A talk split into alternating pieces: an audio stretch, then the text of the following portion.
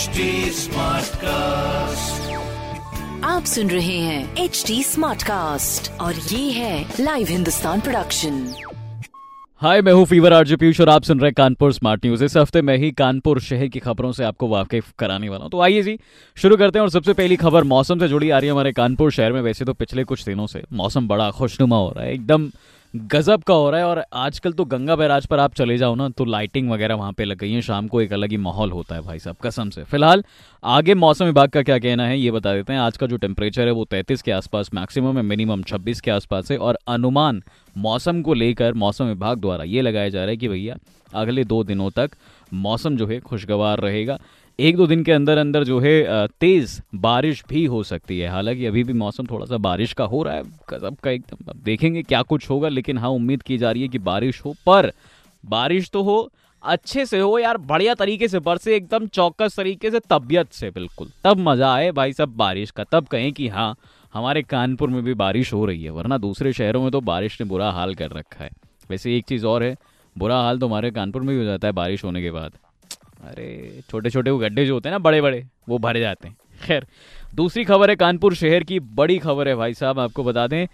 Musical fountain में निशुल्क प्रवेश बस आज तक ही था। एंड क्षेत्रीय पर्यटन अधिकारी साहब ने यह बताया है कि अमृत महोत्सव के तहत शासन के निर्देश पर सभी ध्वनि और प्रकाश show, musical fountain, laser show और डिजिटल गैलरी सत्रह अगस्त तक निशुल्क प्रवेश रखने का फैसला लिया गया है। यानी कि आज से वहाँ पर जो फ्री विज़िट हो रही थी, लोग फ्री में जा रहे थे, वहाँ पर अब फ्री में नहीं जाएँगे। उसका टिकट का पैसा लगेगा तो कुल मिला के ये मामला है। बाकी आई होप के ये जो मौसम है और दिन जो है, अच्छे से आपको ट्रीट कर रहा हो। है ना, हमारे कानपुर शहर का। बाकी कानपुर शहर की तीसरी बड़ी खबर है कि आज फिर से कई मोहल्लों में बिजली नहीं आने वाली है। क्या कुछ सीन रहेगा, ये आपको थोड़ा सा डिटेल्स में बताते हैं, विस्तार से बताते हैं इस खबर में क्या एक तो बिजली नहीं आती ना, उसके बाद टाइम पास करना बड़ा मुश्किल हो जाता है, अगर ऑफ़िस ना जाए बंदा भाई, कसम से। घर में आंटी जी, भाभी जी, दीदी कैसे करती हैं? मतलब you and I can believe भाई। कि इसको के मीडिया प्रभारी सी एस अंबेडकर साहब ने बताया कि आज बीमा चौराहा और तिवारी गेट फीडर की मेंटेनेंस का काम होगा।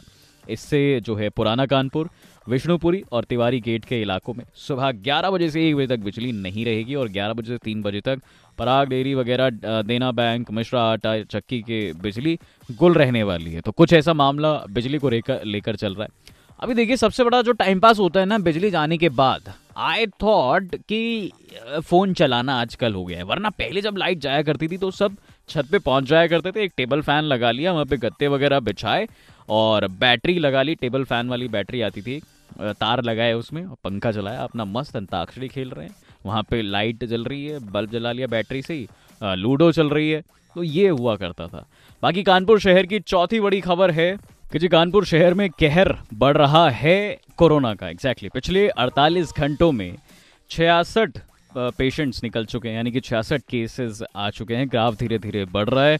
एक्टिव केसेस की संख्या फ़िलहाल कानपुर शहर में 200 के आसपास हो गई। 200 को पार कर गई है इवन और नए संक्रमितों में से आईआईटी के नौ छात्र भी जुड़े हैं। तो भैया, ऐसा कुछ मामला है कोरोना को लेकर? प्लीज़ अपना थोड़ा ध्यान रखें, जितने भी प्रिकॉशंस है, तमाम सोशल डिस्टेंसिंग वगैरह।